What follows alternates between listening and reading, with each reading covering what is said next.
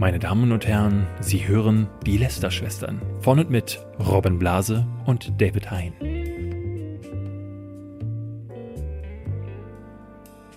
Herzlich willkommen zu einer neuen Folge Lester-Schwestern und heute mal, es ist auch schwierig, das jetzt zu sagen, mit einem quasi internationalen Gast, ähm, denn ich begrüße hier Philipp von Kurz gesagt. Äh, ja, hallo, danke, dass ich hier sein darf. Ja, und ich glaube, es wird vielleicht jetzt sogar einige Leute geben, die gar nicht wissen, dass du Deutscher bist. Ja, das ist, das ist gut möglich, ja. Wir sind ja. in Deutschland, äh, wir werden langsam hier so ein bisschen bekannter. Genau, weil es inzwischen ja auch eine deutsche Ausgabe des ja. Kanals, beziehungsweise die gab es früher, dann habt ihr sie irgendwie nicht mehr betrieben und jetzt gibt es sie durch Funk es wieder. kompliziert, es war alles gleichzeitig am Anfang und dann, ja. Ja, aber tatsächlich der größte deutsche YouTube-Kanal, kann man eigentlich sagen, oder? Ja, ich denke, das ist fair. Also noch. Noch. noch. Haben, Härtetest ist ja schon äh, äh hart auf den. Ist das, im, ist das, immer noch so? Wir hatten, wir hatten damals bei der, bei der äh, Podcast-Live-Show, warst du ja auch zu Gast in München. Ja. Und da hast du das auch gedroppt. Und David und ich kannten diesen Kanal nicht und haben uns den live da angeguckt. Und die sind euch auf den Fersen. Härtetest, für die, die das nicht wissen, ist was für ein Kanal? Das ist ein Kanal, der sich darauf spezialisiert, äh, Sachen mit dem Auto zu überfahren. das ist auch so geil, ne? Aber so, das ist so ein deutscher Typ, der anscheinend halt komplett ohne Ton, deswegen funktioniert es auch international, egal in welcher Sprache. Äh, also das heißt ohne, ohne Voice-Over, ohne dass irgendwas irgendwie gesagt wird. Es ist einfach nur, man hört nur das Quetschen von den Autoreifen. Es ist immer nur so ein Close-up von einem Autoreifen, der dann zum Beispiel über Überraschungseier drüber fährt. Ja. Dann hörst du die so langsam zerknirschen und platzen und siehst halt, was hinterher passiert. Und dann zeigt er, hey, guck mal, da ist jetzt ein Schokofladen raus geworden. Das Allerbeste ist auch, dass der das offensichtlich ganz alleine macht, weil du siehst immer, dass er das quasi den Shot quasi herrichtet und dann ins Auto steigt und man sieht das Auto kurz so wackeln. Ja, und dann fährt er los. Es ist also so, aber Millionen von Views sind auf dem Weg, der größte Kanal Deutschlands zu werden. Im letzten Monat, glaube ich, jetzt ein 50 Millionen Views Video, wo auf dem Thumbnail quasi ein nackter Fuß vor dem Autoreifen ist. Das machen sie nämlich auch. Das ist super viel Clickbait. Also mhm. es gibt auch ganz viele Thumbnails, wo sie so tun, als würden sie ein lebendes oder zumindest ein echtes totes Tier zerquetschen. Ja. Und stattdessen zerquetschen sie dann aber irgendwie eine Gummivariante von dem Tier. Äh, und die sind auf jeden Fall äh, kurz davor. Deswegen, falls ihr kurz gesagt egal auf, auf Deutsch oder auf Englisch noch nicht abonniert hat, ist jetzt die Chance. Wir müssen verhindern, dass dieser Kanal das grö der größte Export aus Deutschland wird, den es im Internet gibt. Aber wer kurz gesagt noch nicht kennt, es empfiehlt sich sowieso, den Kanal zu abonnieren. Äh, nämlich, ich, also ich würde es einfach mal so behaupten, die schönsten und aufwendigsten Animationsvideos auf YouTube. Darfst du jetzt, darfst du jetzt selber nicht bestätigen, nee, weil sonst also, ist es irgendwie danke, selbstverliebt, aber äh, würde ich so sagen. Und äh, was noch dazu kommt, das ist ja nicht nur das, sondern es sind auch einfach irgendwie die, die coolsten Erklärvideos gleichzeitig ähm, für Sachen. Also man lernt einfach immer super verrückte Sachen wie, was würde passieren, wenn man alles mit schwarzen Löchern austauscht. Ja. ja. Ja, was, was sind so die Themen, die ihr so, so behandelt? Vielleicht kannst du mal kurz. Ach Gott, ja, ja, alles. Also so die, ähm, was, was immer wir gerade halt interessant finden. Deswegen äh, gibt es überhaupt keinen, keinen roten Faden. Also das letzte Video war über, über, warum große Tiere keinen Krebs bekommen. Das nächste Video ist über, oh Gott, ich weiß es gar nicht, Irgend, irgendwas, warum, wie Leben funktioniert. Oder ja, schwarze Löcher ist ein häufiges Thema. Wir, wir sprengen Zeug mit Atombomben. Äh, Physik, Immunsystem, alles ja. eigentlich. Was, was immer gerade interessant ist. W wann kommt euer Video zum Coronavirus? Das werden wir gerade ziemlich viel gefragt. Wahrscheinlich niemals, weil wir leider überhaupt, äh, unsere Videos dauern ja so lange, dass wir überhaupt nicht tagesaktuell ja. arbeiten können. Aber ich hatte so eine gute Idee für Corona. Und zwar, ich würde ein Video machen, wo man erstmal so erklärt, so, also das Titel, Titel vom Video ja, wie man sich vor Corona schützt. Und dann sagt man erstmal, ja, du wäschst dir die Hände so richtig und ja, huste in den Ellbogen und dann so, ja, okay, also Viren überleben irgendwie bis 120 Grad, also lass uns die ganze Erde anzünden und dann das so hochsteigern, bis wir die Erde in die Sonne schmeißen am Ende. Und dann ist Corona besiegt. Ähm, aber ja, also wenn wir ja. heute anfangen würden, wäre das so im September soweit, deswegen. Ja, aber wer weiß, vielleicht ist es dann immer noch notwendig. Hoffentlich nicht, aber Hoffentlich nicht, ja. mal gucken. Äh, ja, also wir, wir unterhalten uns heute über, ähm, über die Themen, aber sicherlich auch vielleicht ein bisschen über YouTube in Amerika, weil da hast du super coolen Insight, weil du natürlich als internationaler Kanal auch einfach viel krassere Einblicke und Connections in diese Welt hast. Das haben wir auf der Bühne neulich schon mal gemacht. Das fand ich auch sehr spannend. Ja, wir, wir kennen, also dadurch, dass wir halt auf, auf Englisch irgendwann größer geworden sind, sind wir irgendwie da in diese Szene gerutscht, ganz komisch. Also es kam so, so, so schleichend. Er hat so als komisches deutsch-englisches Projekt, Mischprojekt angefangen. Und dann irgendwann ist das international, obwohl ihr kurz gesagt heißt, ist es dadurch gestartet. Ich, ich, ich sage immer, der, der, der Name ist der Beweis, dass wir nicht geplant haben, groß zu werden. Weil, also Fun Fact, äh, englische Muttersprachler können kurz gesagt nicht aussprechen. das war mir nicht bewusst, als ich den Kanalnamen ausgesucht habe. Kurz gesagt. Ja, ja, genau. Aber vielleicht sollte ich ganz kurz sagen, was kurz gesagt eigentlich ist. Und warum du dich auch so anders anhörst als. Ja, äh, stimmt. warum äh, nicht, hier nicht keine, keine, keine goldene äh, Honigstimme. Ja, spricht. wahrscheinlich ganz viele Leute gerade enttäuscht. Das ist doch gar nicht die Stimme von Kurz gesagt, ich kenne die doch. Genau, äh, kurz gesagt ist nämlich ein, ein Typ, der alles schreibt, alles spricht, alles animiert äh, und auch den Kanal betreibt, alle E-Mails beantwortet. Ja. Nee, und zwar, also kurz gesagt, hat quasi ganz klein angefangen. Das habe ich äh, erstmal als, ging aus meiner Bachelorarbeit hervor, ursprünglich. Ähm, eine der erfolgreichsten Bachelorarbeiten aller Zeiten. Oh, ja, also bitte, bitte, bitte guck nicht das erste Video, das ist sie nämlich. Ist, ich meine, es ist auch nicht ironisch, die ist wirklich, ist wirklich ein schreckliches Video. Äh, ist daraus auch vorgegangen, war dann erstmal so, so mein Projekt für eine Weile. Dann ist ein, ein Freund von mir dazugekommen, äh, der, der animiert hat. Ich habe halt die Skripte geschrieben und illustriert. Und dann haben wir zuerst erstmal Steve gefunden. Äh, Steve ist der, der Originalsprecher auf Englisch sozusagen, der halt einfach, einfach, ja, einfach ein toller Sprecher ist, einfach auch ein toller Typ. Äh, und, und auch von Anfang an echt Bock hatte auf das Projekt. Äh, und dann so haben wir das halt so zwei Jahre gemacht. Ähm, kam Thomas dazu, der, der angefangen hat, die, die, Musik zu machen. Und dann nach ungefähr zwei Jahren hat das Projekt angefangen, ging, ging, es langsam los, dass der Kanal nicht, also dass wir den langsam finanzieren konnten. Mit, mit, da kam, das war ja auch vor Patreon. Also Patreon gab es noch nicht, als wir den Kanal gestartet haben. Und auch noch keine Sponsorships in der Bildungsszene, das war unüblich damals. Und, und heute ist kurz gesagt halt einfach ein Team mit über 30 Leuten. Ähm, wir haben äh, ganz viele Illustratoren, die, die halt die, den den, den, den, Text dem sozusagen visuell übersetzen. Wir haben Animatoren, wir haben Producer im Hintergrund, äh, wir haben ein, ein Merch- und Design-Team, wir haben halt irgendwie Backoffice-Leute. Also es ist halt einfach riesig, ja. Es ist ein großes Team geworden. Ein ganzes Unternehmen einfach. Es ist ein ja. ganzes Unternehmen geworden. Ja, das, das ja. muss man auch heute ja. echt realistisch sagen. Das ist halt nicht ein, ein Dude, der das irgendwie aus Hobby macht, sondern wir haben ein Office, wir haben Versicherungen, wir haben Verträge. Ähm, und ja, das überrascht, glaube ich, auch immer viele Leute, dass auf YouTube das so unterwegs ist. Und deswegen auch, also weil die international so unterwegs seid, deutsches Unternehmen, weltweit bekannt quasi. Und äh, ja, kennt sich deswegen sehr gut aus in der englischsprachigen Szene. Ja, genau. Also ja, lerne auch fast alles, was ich über die deutsche Szene weiß, lerne ich hier bei, bei dir und bei, bei David im Podcast sozusagen. Ja, und heute darfst du auch wieder viele Sachen lernen. Zum Beispiel äh, Flying Uwe hat auch geilen Content zum Coronavirus gemacht. Fast so gut wie deine Idee, obwohl eigentlich schon fast ein bisschen besser. Äh, gleichzeitig dazu haben sich erste Influencer geäußert und haben ihre ersten Prepper-Listen veröffentlicht, was sie jetzt brauchen, um sich vom Coronavirus zu schützen. Großartig. Äh, InScope 21 ist pleite, so halb. Äh, Joko und Klaas sind fake.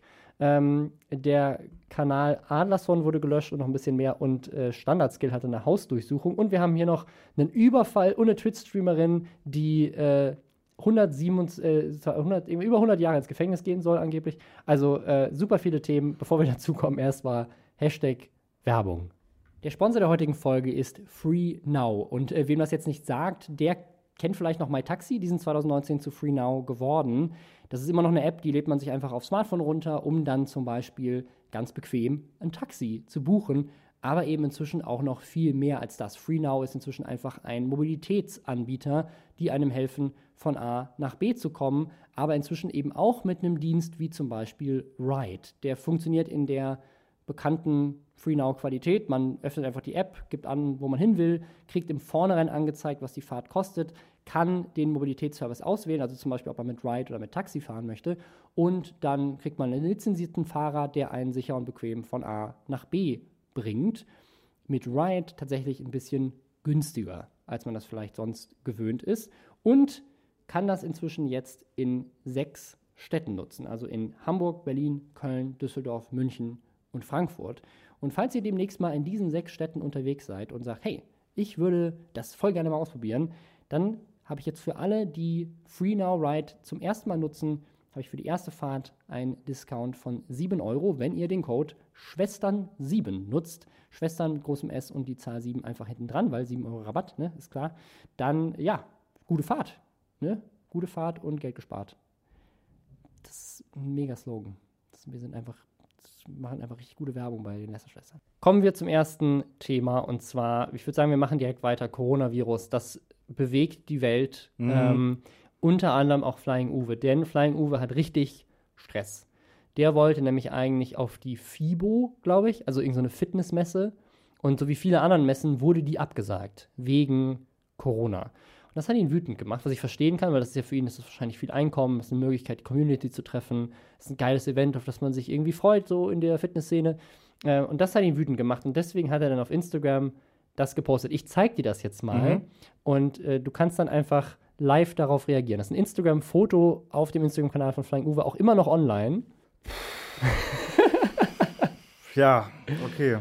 Mhm. Also so, äh, also Verschwörungstheorien mit, mit Impfskepsis und also, also ja, Flying Uwe ist der Meinung, dass. Äh Flying, Flying Uwe ist der Meinung, dass der Coronavirus in einem Labor erstellt wurde, um die Menschheit dahin zu manipulieren, dass ganz viel Geld, Milliardenbeträge mit Impfstoffen äh, verdient werden können, dass die Industrie mal wieder astronomische Gewinne macht.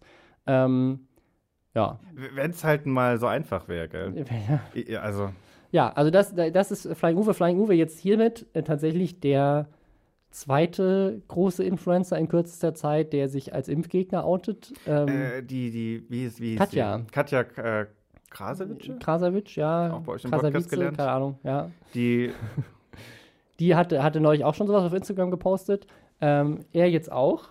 Äh, Finde ich sehr, sehr, sehr gefährlich, gerade in diesen Zeiten. Also gerade jetzt zu, äh, wo, wo klar ist, Leute müssen mehr auf ihre eigene Gesundheit achten sollten. Mhm. Also da, da dann irgendwie zu verbreiten, das ist ja alles irgendwie nur ein Hoax und Fake und die Regierung macht das um, oder die Regierung, also welche, ja, ja. Äh, macht das, Wer um irgendwie uns, uns, Geld aus den Taschen zu ziehen. So, also völlig abstrus, unglaublich äh, ja, gefährlich und auch generell dieses, dieses Impfthema. Weil wenn tatsächlich, wer weiß, in, in ein paar Jahren mal ein Impfstoff für ein Coronavirus äh, rauskommt oder sowas, dann wäre es auch wichtig für die Herdenimmunität, dass alle den dann auch nutzen. Es ist auch, auch, auch, spannend, wie Leute auf diese, diese Ideen kommen oder die die ernst nehmen können. Und man sieht ja gerade so, die Weltwirtschaft knickt ja gerade total brutal ein wegen Corona. Also nee, das, das, das, die tun nur so. Die tun nur so. Ah, die Wirtschaft stimmt. klickt ein, damit die dann noch mehr Geld machen können. Richtig, richtig. Weil die haben wahrscheinlich alle irgendwie äh, gegen diese Firmen gewettet. Ja, ja. Wenn so. Leute zu Hause bleiben und nicht arbeiten, das ist der eigentliche Trick, um richtig viel Geld zu machen. Das hat Flying Uwe erkannt. ja, das ist super schade, dass, dass, äh, dass diese Art von, von Wissen oder was jetzt, also Fal Falschinformationen also von Leuten verbreitet wird, die, die, die so ernst genommen werden von so vielen Leuten. Das ist wirklich super traurig irgendwie. Also er hat dafür auch einen, einen äh, ordentlichen Shitstorm geerntet, aber halt vielleicht von den Leuten, die ja sowieso ähm, sich mit dem Thema auskennen. Und wer weiß, ich meine, ich habe gerade nochmal geguckt, der Kommentar hat, also der, der, der Post hat 1720 Kommentare und 35.000 Likes. Also, mm. wenn wir davon ausgehen, dass, selbst wenn wir davon ausgehen, dass alle 1700 Leuten diesem Post widersprechen, ja, ja. gibt es immerhin 35.000 Leute, die gesagt haben, das ist ein geiler Post, den like ich, das finde ich gut. Das, das Gefährliche bei diesen Sachen ist ja eigentlich auch nicht, dass du die, die Impfgegner bestätigst, weil die, die Leute, die überzeugt sind, die sind ja schon überzeugt, das ist ja egal sondern all die Leute, die so auf der Kippe stehen bei diesen mhm. Sachen, die nicht so sicher sind. hast du, glaube ich, auch mal erzählt irgendwie hier, dass du äh, Leute dich anschreiben und fragen, hey, wir sind junge Eltern, soll ich, soll ich meine Kinder impfen? All die Leute, die unsicher sind, werden halt bei sowas halt dann auf die schlechte Seite gekippt. Ja. Und sobald die halt dort sind, ist es halt relativ schwierig, die wieder zurückzubekommen. Ja, vor allem, weil ich auch finde, dass solche Sachen immer so schnell Hand in Hand gehen. Also wenn du dann einmal plötzlich das Gefühl bekommst, oh, da ist so eine Schattenregierung, die uns ja. alle krank macht, dann ist dann sozusagen, dann, dann driftet das immer so auch aus völlig abstrusen Gründen immer super schnell ab und plötzlich denkst du so, ja, die Juden sind an allem schuld. Also es ist irgendwie so, es ist so, wenn du so einmal im Internet unterwegs bist, dann diese ganzen Verschwörungstheorien, die sind ja dann immer so verworren. Ja. Und dann hast du plötzlich so, wenn du jetzt schon bei so Schattenregierungen sind, die weltweit die Industrie reich machen, dann bist, bist du plötzlich ganz, ganz schnell in so super rechten Verschwörungstheorien mit drin. Das ist so, ist so Con ein, Conspiracy-Domino. Ja, ne? irgendwie. ne? Es ist so, aber klar, wenn du halt, wenn du einmal da drin steckst und denkst du, ja, die Regierung fabriziert irgendwelche Viren, was halten die uns sonst noch vor? Die Chemtrails, die Aliens, äh, die Echsenmenschen, die in der Hohlerde leben, so. ja, also ja, so, uh, ich finde das, ich finde das, also deswegen, ich finde jede Art von Verschwörungstheorien super gefährlich, weil es irgendwie ist immer wie so eine Einstiegsdroge. Wenn du dann einmal rein bist, dann bist du so reingesogen ja, ja. in diesen. Ich habe da auch mal ge gelesen, dass, dass das mit Homöopathie ja zum, schon losgeht. Dass ja. quasi die, wenn, wenn du an Homöopathie glaubst, äh, dass die Chance, dass du äh, nicht an Impfungen glaubst, also äh, rapide viel höher ist, als, als äh, wenn du Homöopathie zu Recht nicht ernst nimmst. Ja, da kommt jetzt tatsächlich auch ein Video genau zu dem Thema auf. Das nächste Video auf meinem Kanal ähm, wird genau sich um dieses Thema drehen. Das ist jetzt gerade im Schnitt. Vielleicht kommt es tatsächlich äh, jetzt auch dann relativ zeitgleich zu diesem Podcast online. Ja. Wir nehmen ja live auf, gell? Also. Genau, also wahrscheinlich kommt der jetzt der Podcast noch am Freitag und das Video, wenn alles klappt, kommt am Samstag. Also mal gucken. Ah, cool. Ja, da geht es um The Goop Lab. Das auch sehr oh, hast du, hast du dich dem äh, ausgesetzt? Ja, habe ich, hab ich mich ausgesetzt. Gibt's ein, äh, wird, ein, wird ein lustiges Video, glaube ich, was für Pseudoscience darum geschmissen wird. Auch sehr traurig. Aber auch andere Influencer machen sich Gedanken, nicht nur Flying Uwe. Ähm, auch auch eine, eine Instagramerin hat äh, quasi im, im, Notepad gepostet, was sie so ähm, jetzt macht, um sich vorzubereiten auf den Coronavirus, welche Vorrat von Notfälle sie für 14 Tage so kauft. Ähm, Sachen, die man auf jeden Fall braucht, sind äh, Mandelmilch, ca. 7 Liter, Sojajoghurt, ca. 7 Kilo. Ähm, also es ist so, es ist so die, die ähm, alternative Veganer-Variante. Mm. Äh, eine Yogamatte ist ganz wichtig für Notfall. Äh, ein Springseil und Gewichte äh, ähm, ja, also es ist so ein äh, so lustiges Ding, ganze Liste, was man irgendwie, also Haferflocken. Ja, Leute hatten sich so ein bisschen amüsiert, dass sie sieben Kilo Joghurt für 14 Tage braucht. Aber. Und, und wer, äh, wer, ist das jetzt? Irgendeine? Das ist, das ist eine relativ kleine Instagram-Influencerin. Ähm, muss noch mal gucken, ob ich das, ob ich noch mal finde, wie sie heißt. Aber das war ernst gemeint quasi. Das war also ernst gemeint. Ah ja, Dattelsirup ist auch noch dabei, braucht man auch. Dattelsirup. Dattelsirup, ja. ja. Ja, also das, das ist, äh, hast, hast du dich schon vorbereitet? Hast du schon Hamsterkäufe gemacht? Äh, ja, nee, noch überhaupt nicht. Äh, hast, hast du schon? Ich habe tatsächlich angefangen damit zum ersten Mal, als ich habe für Follow Me Reports mit äh, Survival Martin gedreht. Mm. So ein YouTuber, der, äh, der so richtig, also ich, der ist ein Prepper, würde ich sagen. Ich glaube, wenn mhm. ich das sage, würde er sich auch nicht angegriffen dafür fühlen. Das ist ein sehr netter Typ, der sich halt sehr viel mit Survival auseinandersetzt. Aber der hat halt auch einfach in seiner Wohnung einen fertig gepackten Rucksack für die Apokalypse. So, wenn irgendwas schief geht, Stromausfall oder Zombies, egal, ähm, oder Coronavirus, dann hat er einen Rucksack, den schnappt er sich, dann steigt er mit seinem Hund in seinen Van. Der Van ist auch gepreppt mit extra Benzinvorräten mhm. und Walkie-Talkies und äh, dass er darin schlafen kann und so weiter, fährt mit dem in den Wald und ich habe den halt begleitet und er hat mir halt so ein bisschen gezeigt, was man dann machen muss. Und dann hat er wie so, schneidet er so an trockenen Birken die Rinde ab, um damit dann leicht Feuer machen zu können und hat dann so Fertignahrung. Und überlebt er den Wald. Und äh, isst dann Kellerasseln und äh, macht Jagdfallen für Hasen, die durch den Wald hupsen und so. Und der, der ist halt voll da drin. Der hat sich jetzt, glaube ich, auch einen Bunker gebaut und so.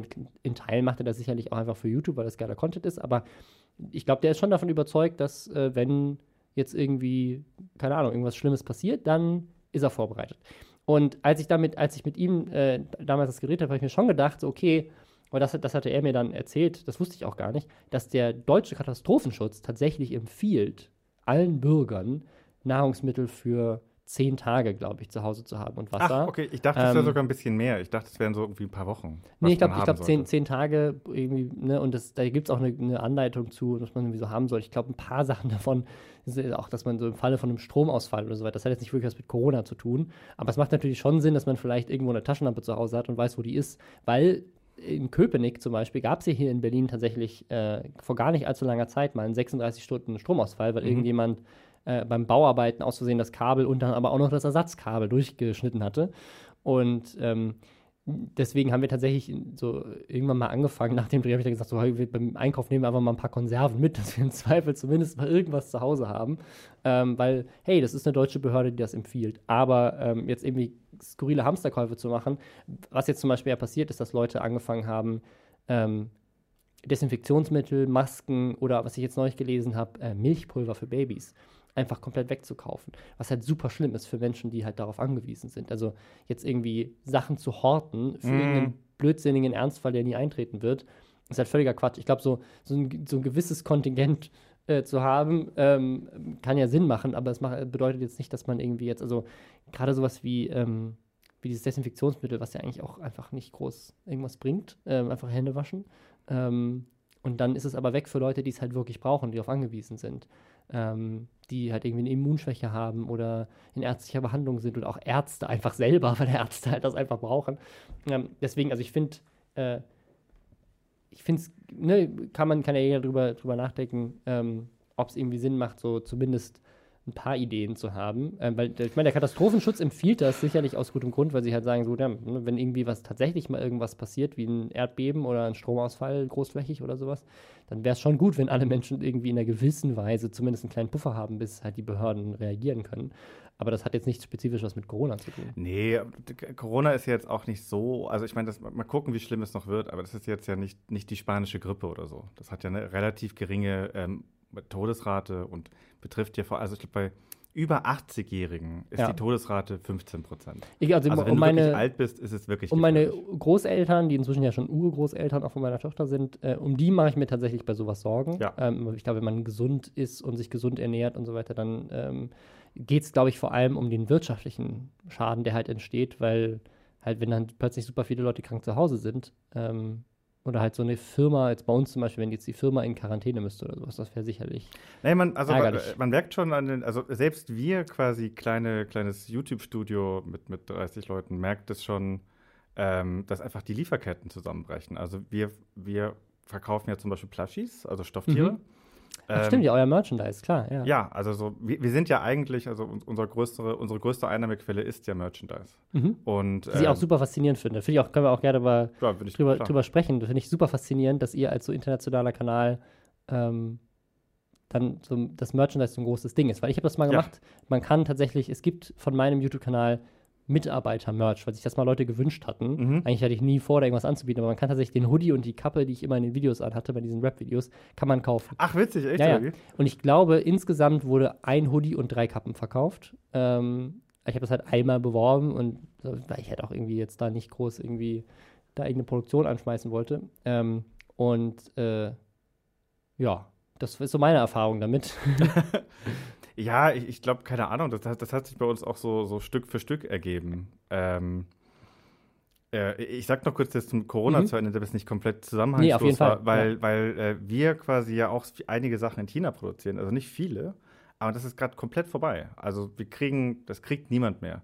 Niemand, also gewisse, gewisse Produkte sind einfach vorbei und, und, und Stofftiere sind eins davon, wo es gerade richtig schwierig wird, äh, welche nachzubestellen. Okay, also das heißt, alle jetzt äh, anfangen, Stofftiere zu horten um sie dann auf dem Schwarzmarkt weiterzukaufen. Äh, genau, richtig. Die, die, sobald die, die, die Warenhäuser leer sind, ist es vorbei.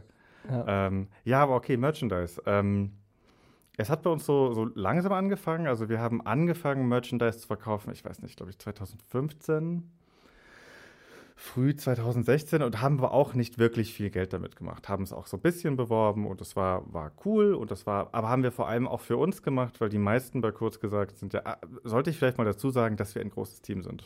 Ja, ich hatte ähm, mal erwähnt, weil das ist für mich, glaube ich, auch super faszinierend, weil das so in Deutschland, ich glaube, äh, Sallys, äh, Sallys Tortenwelt ist da noch ganz spannend, weil die ja. halt auch äh, unendlich riesig ist mit ihrem Merchandising. Also ich glaube, die, die äh, ja, sind gerade auf dem Weg dahin, mehrere hundert Mitarbeiter zu sein. Mehrere hundert, krass. Also ja. wir, wir, haben für uns vor zwei Jahren oder sowas, habe ich mich mal mit, mit, mal mit ihr unterhalten, ja. da waren sie 50 oder so. Ja. Krass. Sind die so groß inzwischen? Wow. Na gut, bietet sich natürlich auch an, mit den, mit den Kochvideos da irgendwas zu benutzen. Ja, und wenn halt, also die sind, die sind halt eigentlich, also der YouTube-Content ist ja natürlich der, der Originalfaktor, aber das Kerngeschäft ist halt eigentlich inzwischen das, was sie an geilen Küchentools halt ja. entwickelt haben und verkaufen. Die sind halt auch im DM und was weiß ich, Rossmann und Tengelmann und was weiß ich. Nee, mein, meine, Schwe äh, meine Schwester, die auch diesen Podcast hört, ist äh, auch großer Fan von Sally. Und hat Grüße gehen raus. ähm, ja, bei uns ist das inzwischen auch so. Also, wenn man, äh, äh, wie bei Sally, also im Grunde sind wir jetzt halt äh, dadurch davon auch abhängig oder ist unsere, unsere, unsere größte Standbein, Okay, was heißt denn das denn jetzt für euch, wenn dann nichts mehr aus China nachkommt? Das ist jetzt nicht so schlimm, weil wir tatsächlich die meisten Sachen in Europa und in den USA produzieren. Okay. Weil, weil wir auch das wollten, also wir wollen das auch quasi so, so fair und, und naja, so korrekt und das äh, kontrollieren können und dahin fahren und das die Produktion direkt anschauen. Also zum Beispiel, ich glaube, den Großteil unserer Kleidung machen wir in Portugal, aber so, ja. Also wir sind jetzt nicht so krass davon betroffen, mhm. aber gewisse Sachen können wir gerade nicht nachmachen da ist jetzt quasi erstmal Schluss. Ähm, ja, und das ist so Stück für Stück gekommen. Wir haben ja wir haben so ein großes Produkt, womit das, mit dem das angefangen hat, den, den Kalender, den wir einmal im Jahr rausbringen. Das ist der, der, der Human Era Kalender. Ähm, also ein Kalender, an den wir 10.000 Jahre packen. Da gibt es dann ein Video dazu und so weiter, warum das ganz viel Sinn macht. Unser Hauptding ist eben diese, diese YouTube-Kanäle zu machen. Da stecken wir den Hauptteil unserer Energie rein, aber das können wir überhaupt nicht finanzieren quasi mit mhm. YouTube. Das ist halt absurd. Also ja, ein, 30 ein, Leute mit, mit AdSense, ne? Also, nee, ja. AdSense ist eh, kann man sich auch überhaupt nicht drauf verlassen. Und ähm, wir brauchen ja ungefähr 1200 Stunden für ein Video. Und um das irgendwie zu refinanzieren, das ist so halt so, haben wir uns über die Jahre mal ganz viele verschiedene Sachen überlegt. Und früher war das vor allem halt äh, Kundenarbeit und halt Sponsorships und so Geschichten. Und 2016 hatten wir dann die, die Idee für diesen, diesen Kalender und haben daraus, äh, haben den einfach mal gemacht, weil die meisten Leute, die bei uns auch arbeiten, haben auch einen Grafikdesign-Hintergrund oder haben Kommunikationsdesign studiert. Und das war irgendwie ein ganz toller Spaß und wir haben 3000 Stück gemacht und waren auch super nervös und wussten auch nicht, boah, das ist echt eine große Menge, aber bei, bei Papiersachen lohnen sich kleinere Auflagen auch einfach nicht. Mhm. Und dann waren die halt in drei Stunden ausverkauft. und dann dachten wir halt, okay, shit, ähm, da soll, wir sollten da wohl mehr machen. So. Mhm. Ähm, und dann haben wir angefangen, uns halt auf dieses Merch zu konzentrieren und da immer mehr Zeit zu investieren und auch haben also auch haben echt auch viel Spaß dabei. Also wir machen auch wirklich Sachen, auf die wir wir machen die Sachen, die wir selber haben wollen. Ja, und dann ist das so gewachsen über die Jahre. Und, mhm. und jetzt ist das wirklich so unser, unser wichtigster Stützpfeiler. Krass, ja. Aber es ist super spannend, weil ich glaube, bei Sally, bei Sally ist noch das Faszinierende, dass die, du kannst die Sachen halt auch kaufen, wenn du den Kanal nicht kennst. Aber bei euch wahrscheinlich sind es ja eher Produkte, die sozusagen, das sind mehr so Fansachen, ne? Die kaufst du wahrscheinlich eher, wenn du kurz gesagt Fan bist. Wo ich gesehen ja, habe, dass ihr auch, auch sowas für für Lehrer jetzt anbieten wollt, dass Lehrer quasi sich so Informationsmaterial, das dann schön designt ist für die Klassenräume oder so zu diversen Themen oder sowas. Ja, weil gesehen? wir machen ganz, ganz viele Infografik-Poster mhm. zu verschiedenen Themen und da haben wir das Feedback bekommen von so vielen Lehrern, dass sie sich das in die Klassenzimmer hängen und da dachten wir, ja, okay, cool, dann können wir auch gleich was für die machen. Ja. Also wir wissen nicht, wo das hingeht, ehrlich gesagt. Ähm, aber ja. Finde ich super faszinierend, also auch 30, 30 Leute für so einen YouTube-Kanal zu haben. Ich glaube, das, das können sich viele, viele Menschen immer nicht vorstellen, dass sie ich denke auch, wenn, ich glaube, wenn, wenn, man wenn man jetzt so eine Umfrage machen würde, vielleicht sogar unter den Hörern und sagen würde, wie stellt ihr euch kurz gesagt vor, würden sich vielleicht nicht vorstellen, so dass es ein Mensch der macht das. Ja, das ist auch der, auch der, der Sprecher meistens. Also, ja, der, also Steve, der die Videos spricht, äh, ja. quasi sitzt alleine da. wahrscheinlich auch ganz viele Leute, die gerade super enttäuscht sind, so, das ist doch gar nicht die Stimme, die ja. kenne ich doch gar nicht. Das ist doch gar nicht kurz gesagt. Das ist doch Britte. ähm, äh, passend dazu, zu, zu Einkommensquellen von YouTubern, ähm, wir hatten in der letzten Woche eine weitere YouTuber Pleite. Obwohl ich weiß gar, weiß gar nicht, ob Pleite da so angebracht ist. Auf jeden Fall hat InScope 21, ähm, großer YouTuber, über eine Million Abonnenten, ähm, eigentlich aus der Fitness-Szene stammt. Also der hat viel im Fitnessbereich gemacht und mhm. ähm, beziehungsweise also so halb, der war schon immer, glaube ich, Comedy, aber hat halt viel mit Fitness-YouTubern zusammen, ist er groß geworden und jetzt eigentlich sehr fokussiert auf Comedy. Er hat im letzten Jahr auch so seine ein, zwei äh, Shits, Shitstürme, unter anderem äh, das Delfin-Ding. Ich weiß nicht, ob du das noch weißt, der so ein Video gemacht, wo er getan hat, wird ja einen Delfin essen. Da gab es irgendeinen Shitstorm, das habe ich auch Genau, und das äh, war quasi fake als Werbung für irgendwie Tuna-freien oder delfinfreien Thunfisch oder irgendwie sowas. Ähm, auf jeden Fall äh, da. Ähm, der hatte natürlich so ein typisches YouTuber-Lifestyle und das war auch ganz großer Teil von seiner Marke. Also er hat ein krasses Auto gefahren, ähm, ne, geiles, geile Wohnung gehabt und das war auch immer Teil seiner Videos, das so mhm. ein bisschen auch zu zelebrieren, wie gut es ihm geht und wie erfolgreich er ist. Und äh, jetzt wohnt er wieder bei Mama. Ähm, ist zurück nach Hause gezogen, hat sein Auto zurückgegeben, ähm, hat auf das auch alles dokumentiert auf seinem Vlog-Kanal, wie er quasi sein Auto abgibt und wie hm. er seine Wohnung leer räumt. Ähm, und hat das auch nicht groß erklärt, hat aber so durch die Blume in dem Video gesagt, dass er verarscht wurde von einem Businesspartner, dem er Ach, irgendwie Quatsch. vertraut Wirklich? hat und anscheinend ist jetzt das Geld weg. Ähm, also so, so kommt es rüber. Das ist auch, also ohne ihm da jetzt irgendwie, also, aber das war jetzt meine Interpretation von dem, was er da sagt. Er sagte, er möchte da eigentlich gar nicht groß drüber reden, mhm. aber man weiß halt manchmal nicht, welchen Leuten man irgendwie vertrauen kann und so. Oder dass man Leuten, denen man vertraut, für, zu was sie alles fähig sind. Ähm, ja, und jetzt, das ist das ja auch nicht der, der erste. Jetzt, wir hatten jetzt äh, vor gar nicht allzu langer Zeit ja auch ähm, hier KS Freak ähm, was, was Krappi ist ja, sind ja immer zwei, ich verwechsel die beiden immer. Auf jeden Fall einer von diesen beiden, ähm, oder beide sogar, weiß ich nicht, die irgendwie auch ähm, finanzielle Schwierigkeiten hatten. Und man hört das ja auch immer wieder von YouTubern, dass die zum Beispiel, das, das war ganz am Anfang in der YouTube-Zeit, ähm, gab es das immer, immer wieder, dass YouTuber nicht wussten, dass man Steuern zahlen muss.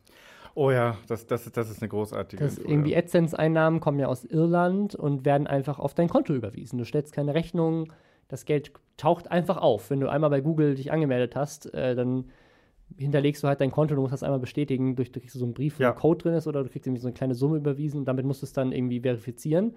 Und sobald du dann plötzlich Geld mit YouTube machst, was ja bei vielen YouTubern vielleicht sogar auch erst Monate oder Jahre ist, nachdem sie dieses Konto angelegt haben, ähm, kriegst du plötzlich einfach AdSense-Einnahmen überwiesen auf dein Konto.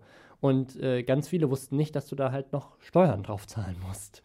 Ähm, und da gab es schon die ein oder andere Problematik so in den Anfängen von YouTube, wo Leute sich, so eine ganz bekannte Geschichte, sich ein sehr, sehr teures, großes Auto gekauft haben und dann das wieder sehr verlustbringend zurückverkaufen mussten, weil sie nicht wussten, dass ja auf diesen ganzen Gewinn auch Steuern gezahlt werden. Ich frage mich, ob das heute besser geworden oder, oder, besser geworden ist. Was müsste ja eigentlich besser sein? Weil heutzutage wissen ja, glaube ich, müssten mehr Leute wissen, dass YouTube ja Beruf sein kann und ein Business ist. Ich, ich, weiß es nicht. Ich habe auch schon sehr skurrile Sachen auch in den letzten Jahren noch gehört von Leuten, die äh, sich selbstständig gemacht haben und nicht wussten, dass ähm, wenn man Mehrwertsteuer auf Rechnungen zahlt, dass das dann noch nicht die Einkommenssteuer ist. Äh, und so. Also gibt es auch immer noch. Ähm, ja, also ich bin immer wieder fasziniert, aber klar, ich meine, wenn du, wenn du irgendwie aus so einer Festanstellung kommst oder tatsächlich teilweise noch gar nie gearbeitet hast und ich weiß, wie das funktioniert, kann ich mir schon vorstellen, dass der eine oder andere zumindest, also weiß, dass er Steuern zahlen muss, aber nicht drüber nachdenkt, wie viel Geld man dafür zurücklegen muss oder dass du als Selbstständiger ja auch noch irgendwie ab und zu mal andere Ausgaben hast oder so. Mm. Ähm, ja, aber auf jeden Fall InScope hat es da irgendwie getroffen. Das, äh, ja, ich, ich finde sein, das Video, in dem er das irgendwie macht, ist eigentlich super charmant. Ich finde, er macht das, er geht damit sehr locker und lustig um und fast auch schon so, dass ich, also es ist fast schon zu locker. Es ist fast schon so, dass ich denke, also auch weil er in der Vergangenheit mit diesem Delfin-Ding und so sich auch gerne mal einen Scherz erlaubt hat, dass man irgendwie so fast denkt, so, es ist eigentlich, ist es mehr ein Gag. Ähm, ich glaube es nicht, aber es kommt fast schon so rüber, dass man denkt, so, oh, das könnte jetzt auch irgendwie eine geile Kampagne sein oder sowas für Du meinst, irgendwas. es kommt vielleicht noch so ein Reveal. Äh, genau. Das könnte, ja, ja. könnte noch passieren. Ja. Dass er dann ich, so, glaube hey. glaub es nicht, weil das jetzt auch schon zu, zu lange darüber erzählt ist, aber irgendwie, ähm, äh, also ich glaube tatsächlich, dass er sehr charmant und sympathisch damit umgeht. Mhm. Und das finde ich, äh, finde ich sehr nett eigentlich. Also ich finde, er macht das ganz gut. Äh, das wird sicherlich nochmal irgendwann relevant, wenn wir haben jetzt ja YouTube lief ja jetzt finanziell für sehr viele Leute sehr lange sehr gut, ja. weil halt auch die Welt gut lief und äh, die Wirtschaft gut lief und einfach die viel Geld in YouTube gepumpt wurde. Und inzwischen haben halt so viele YouTuber Teams hinter den Kulissen und, ja. und wirklich Businesses aufgebaut. Und ich denke, wenn irgendwann mal die die Welt mal so wirtschaftlich ein bisschen einknickt und dann halt ja. viele, das so, so eine Kettenreaktion hat, wenn dann erstmal viele Werbetreibender weniger investieren und dann die Sponsoren wegfallen. Ich glaube das auch, dass, sicherlich nochmal spannend. Ich glaube auch, dass das vielen Leuten nicht bewusst ist, dass sozusagen so Influencer-Marketing in der Supply Chain jetzt nicht unbedingt eine hohe Prio hat. Also das, ne, wenn da sagst du jetzt gerade, jetzt kommen aus China keine Produkte mehr nach. Mhm. Also ich glaube, bevor Unternehmen anfangen, ähm, ne, jetzt keine Ahnung, sonst bist du irgendwie ein Autoteilehersteller oder was weiß ich. Ähm, ja. Und äh, kriegst plötzlich nichts mehr aus China geliefert und äh, kannst nichts mehr machen. Und klar, also die werden sicherlich dann auch vielleicht Leute entlassen müssen und so weiter. Aber bevor sie das machen, hören sie auf mit Influencer-Marketing. Garantiert. und äh, ich glaube, das ist. Äh, hm. wir, wir, YouTuber hören es nicht so gerne, aber wir sind nicht so essentiell für die Welt, tatsächlich. Ich, ich glaube auch. Ähm, also nicht, also ich sagen, ich, ich bin tatsächlich sehr überzeugt davon, dass Influencer-Marketing auch ein sehr effektives Marketing-Tool ist. Auf jeden Aber Fall. ich glaube, dass das betrifft sicherlich Marketing allgemein. Aber ähm, wenn dein Problem ist, dass du gerade deine, ne, dass, dass die Wirtschaft gerade äh, stockt, ist vielleicht mehr Marketing nicht unbedingt die Lösung für das Problem, wenn einfach aktuell keiner Geld ausgibt. Ne? Also ja. Ähm, und das, ja, das ist tatsächlich, bin ich mal sehr gespannt und auch generell ne, viele, viele YouTuber, die halt einfach am Limit äh, leben und ihre, das ganze Geld raushauen und dann irgendwann vielleicht nicht mehr, sei es jetzt deswegen oder einfach ganz anderen Gründen, ähm, einfach eines Tages nicht mehr so relevant sind und äh, nicht mehr so viel Geld verdienen. Und dann ist halt die Frage, wie gehst du damit um? Bist du dann tatsächlich bereit, deinen Lebensstil auch zurückzuschrauben ja. ähm, oder irgendwie einen anderen Job zu finden? Weil die wenigsten Jobs zahlen so gut wie die von den erfolgreichsten YouTubern. Oh, ähm, da, das, das auf alle, alle Fälle, ja. Und auch auf, welch, auf welchen Lebensstandard kannst du dich wirklich wieder einlassen. Ja. ich denke, das ist für viele von Klar, den, ja. den Leuten, die, die allein vor der Kamera Sachen machen, dann sicherlich auch spannend. Ja, vor allem, und wann, wann siehst du auch diesen Stecker? Weil für ganz viele, also jetzt nicht für ganz viele, aber es gibt ja auch einen, muss sagen, signifikanten Anteil von YouTubern, also, also in Amerika noch mehr als hier, finde ich, für die der Lebensstil des, der Content ist. Ja. Ähm, also so ein David Dobrik oder, oder auch ein Casey Neistat in Teilen und so weiter. Ich meine, das sind alles Leute, die sind Multimillionäre und die haben sicherlich auch genug zurückgelegt, aber ähm, gibt ja immer noch auch in Deutschland Leute, die, da kommen wir gleich noch zu, ähm, zum Beispiel ein Justin, der ganz der, so in der Fashion-Welt ganz Den, den musst du mir erklären, von dem habe ich, von dem habe ich noch nie gehört. Der macht ganz viel ähm, so richtig crazy Fashion-Sachen, so die, die High-End teuren Sachen, so ne Louis Vuitton Fake erkennen oder macht so Iced, Iced Out Content. Kennst du Iced Out? Nee. Äh, wenn, wenn du etwas äh, Iced Out machst, heißt das, du besetzt etwas komplett von oben bis unten mit Diamanten. Ah. Also so ein, so ein, okay. weiß nicht, so ein Iced Out Mikro zum Beispiel, das wir jetzt hier sprechen, das äh, gibt es bestimmt irgendeinen Rapper, der sich sein Mikro Iced Out hat. Das heißt, er hat einfach das Mikro von oben bis unten mit Diamanten besetzt. Ah, mit lassen. echten Diamanten. Mit quasi. echten Diamanten, ja, okay. also super teuer. Und solche Sachen macht er dann, dass er halt irgendwie krasse Sachen äh, halt von oben bis unten besetzen lässt mit, mit äh, Diamanten und dann ist das halt mega geil und mega teuer und krass. Und ja, der wurde jetzt überfallen. Ähm, und zwar, weil er in seinen YouTube-Videos halt immer ganz, ganz teure Sachen zeigt und offensichtlich hat sich jemand mit seinem Kanal bewusst auseinandergesetzt, mm. hat einen Plan entwickelt, wie man ihn ausraubt. Dann, äh, dann hat sich jemand als Postbote oder als Paketbote verkleidet, ist bei dem zu Hause vor die Tür gegangen und hatte wohl sogar Pakete dabei, die genauso aussahen wie von dem Shop, bei dem er sonst gerne sich Sachen liefern lässt. Also Ach, die haben Quatsch. wirklich seine Videos sehr intensiv da irgendwie geguckt. Dann äh, haben die geklingelt, er hat die Tür aufgemacht, dann haben sie ihn gepackt und gesagt, wir stechen nicht ab, wenn du uns nicht deine ganzen teuren Sachen jetzt gibst. Oh wow, okay, das und, ist ja... Und äh, das hat er wohl gemacht. Da ist wohl eine Uhr, im, die über 80.000 Euro wert ist, geklaut worden äh, und Krass. hat noch irgendwelche Ketten und so weiter. Und er hat auch selber jetzt schon so ein, also ist wohl alles versichert, aber er hat wohl ähm, jetzt auch ein äh, Kopfgeld quasi ausgesetzt. Also so, ein, so, ein, so eine Belohnung äh, von irgendwie 7000 Euro, die ihr irgendwie gibt, wenn jemand hilft, die äh, Ding festzumachen. Ähm, auch spannend. Also da jemand, der quasi auf YouTube seinen, seinen sehr, sehr äh, luxuriösen Lifestyle, ich weiß auch nicht, also ich denke, wir haben mir nicht vorstellen, dass er dieses ganze Geld nur mit YouTube verdient. Vielleicht hat er auch noch vorher irgendwie Geld gehabt, aber ähm, weil auch. Das ist schon ein deutscher YouTuber. Ein deutscher YouTuber, okay. ja, ja. Ähm, der. Äh, Na, ja. wer weiß. Also die, ich finde das schon spannend, dass das manchmal äh, Leute quasi die gar nicht auch gar nicht so krass viel Reichweite haben, wahnsinnig viel Geld verdienen. Ja. Zum, zum Beispiel, ich habe vor kurzem jetzt, ähm, wusstest du, dass es Parfüm-Influencer gibt? Es gibt so einen auf, auf TikTok, der mir immer wieder in die, in die Timeline ge, ge, gesperrt wird, der, der mich immer richtig aufregt. Ich weiß auch nicht warum. Ich glaube, Jeremy Fragrance oder sowas. Ja, genau, der. genau. Äh, der macht das auf Englisch und auf ja, Deutsch. Ja, den, den sehe ich immer und denke mir so, was ist los? Das ist immer, immer so, so, so machst du dein Parfüm. Du läufst da durch. Nein, du darfst ja nicht durchlaufen. Du musst das so sprühen und so sprühen. Und so macht man das. Und dann ist hinten so ein Parfümmann und der ist immer so mega gestylt und sieht ja, irgendwie super hip aus. Und ich denke mir jedes Mal so, es ist äh, okay, wow, Parfüm, dass es da so eine richtig krasse Community gibt. So, dann, der, der, sagt dann auch so, hey, ganz viele von euch nutzen noch dieses Parfüm. Aber dieses Parfüm ist nicht mehr out. Man benutzt jetzt dieses Parfüm. Und ich so, ich habe von beiden Parfüms noch nie was gehört. Was ist los? Ähm, weil es ja auch, das, ich glaube, der macht nur Männer ja, der macht nur Männerdüfte und, und, äh, und äh, da ja, gibt es auch eine kleine Community ja, tatsächlich. Ich, bin, ich, also ich, rieche einfach nicht gut. ich habe einfach keine Ahnung davon. Ich muss mehr, mehr Parfüm kaufen. Ja. Aber ich finde das faszinierend, dass, dass man halt in gewissen, gewissen Nischen halt einfach wahnsinnig viel Umsatz macht quasi. Ich, ich glaube gar auch, nicht so. Also, also der, äh, der hat auch sein eigenes Parfüm rausgebracht zum krass. Beispiel. Also ist echt faszinierend. Äh, man, man denkt immer, dass es immer, es gibt so einen direkten Zusammenhang zwischen Größe und Einkommen, aber nee. das ist überhaupt nicht so. Ja. Na, also ich glaube auch, wenn du so deine Nische gefunden hast, also ich merke das ja bei mir auch. Also ich, dass ich mit 200.000 Abonnenten, ähm, wenn, wenn ich das will und wenn ich mehr Videos machen würde, könnte ich davon sicherlich auch teilweise mehr äh, Geld verdienen als äh, andere YouTuber, die vielleicht 500.000 oder eine Million haben. Mhm.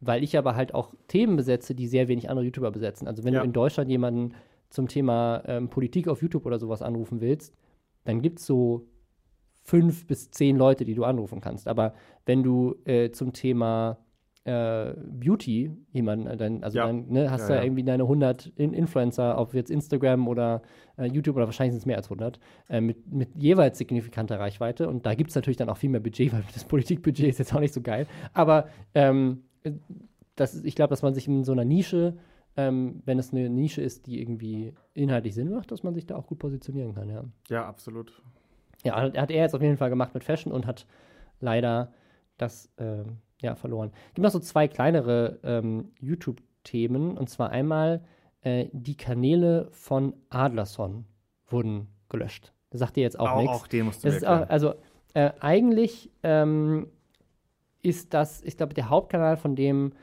so ein Unboxing-Kanal, aber ein mhm. Unboxing jetzt auch nicht von Tech-Produkten, was man ja irgendwie auch schon ganz oft gesehen hat, sondern sehr spezifisch auf, äh, ich glaube, fast so Rap-Alben. Der macht ganz viel so in die Richtung. Also so, ne, so, so, so gro große mhm. Rap-Box-Alben und so, aber auch noch so andere Sachen, so Messer und so Zeug.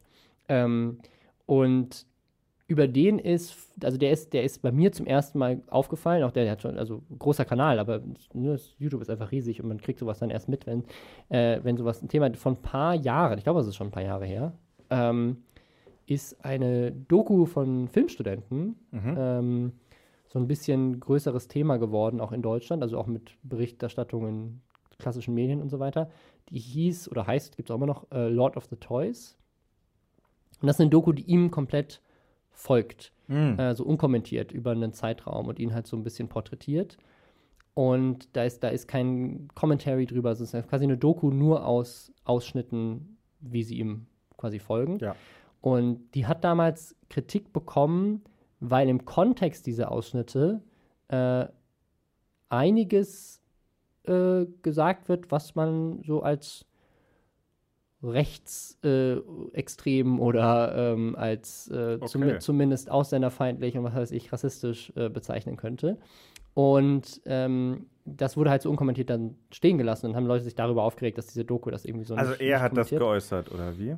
Mm, äh, also oder? im Umfeld von ihm so ein bisschen, okay. ne? Und da, es gibt dann wohl auch irgendwie so Schlägerei, Gewalt ist so ein Thema in, dem, in, dem, in der Doku auch. Ähm, ich habe sie leider noch nie gesehen. Also mhm. muss ich sie auf DVD kaufen. Die war damals war halt so ein Studentenfilm, den auf Festivals. Ich würde sie voll gerne mal gucken.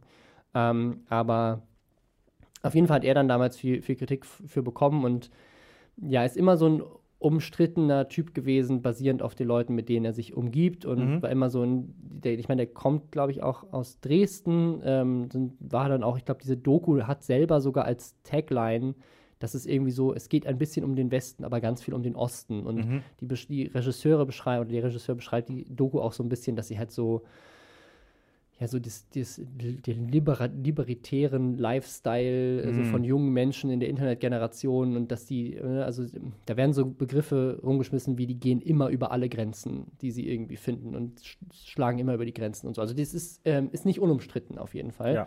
Und jetzt hat YouTube halt nicht nur seinen Kanal dicht gemacht, sondern alle Kanäle, die er auf der Plattform hat, über Google-Konten hinweg.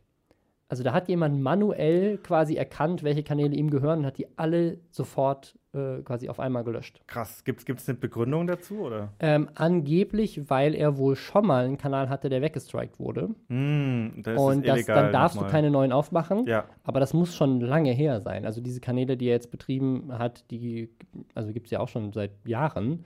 Ähm, scheint auf jeden Fall jetzt erst irgendwie aufgefallen zu sein. Und ähm,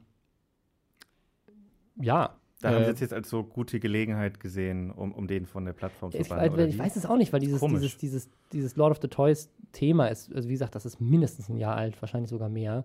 Und ähm, es ist ja jetzt auch nicht so, als ob sowas in der Regel so hart verfolgt wird auf YouTube. Ja, muss man ja es, auch. Es gibt, es gibt ja auch noch einige andere. Ja. Äh, also wie gesagt, also bei ihm hatte ich nie das Gefühl, ich habe mich aber auch nicht groß mit ihm auseinandergesetzt, dass das, was quasi ihm in dieser Doku so ein bisschen indirekt äh, oder was durch die Doku ihm vorgeworfen wurde, mhm. weil in der Doku wird es ihm ja auch nicht vorgeworfen, das ist ja, nur ja, Teil dieser Doku, ähm, dass er sich da irgendwie so in diesen Kreisen bewegt oder so.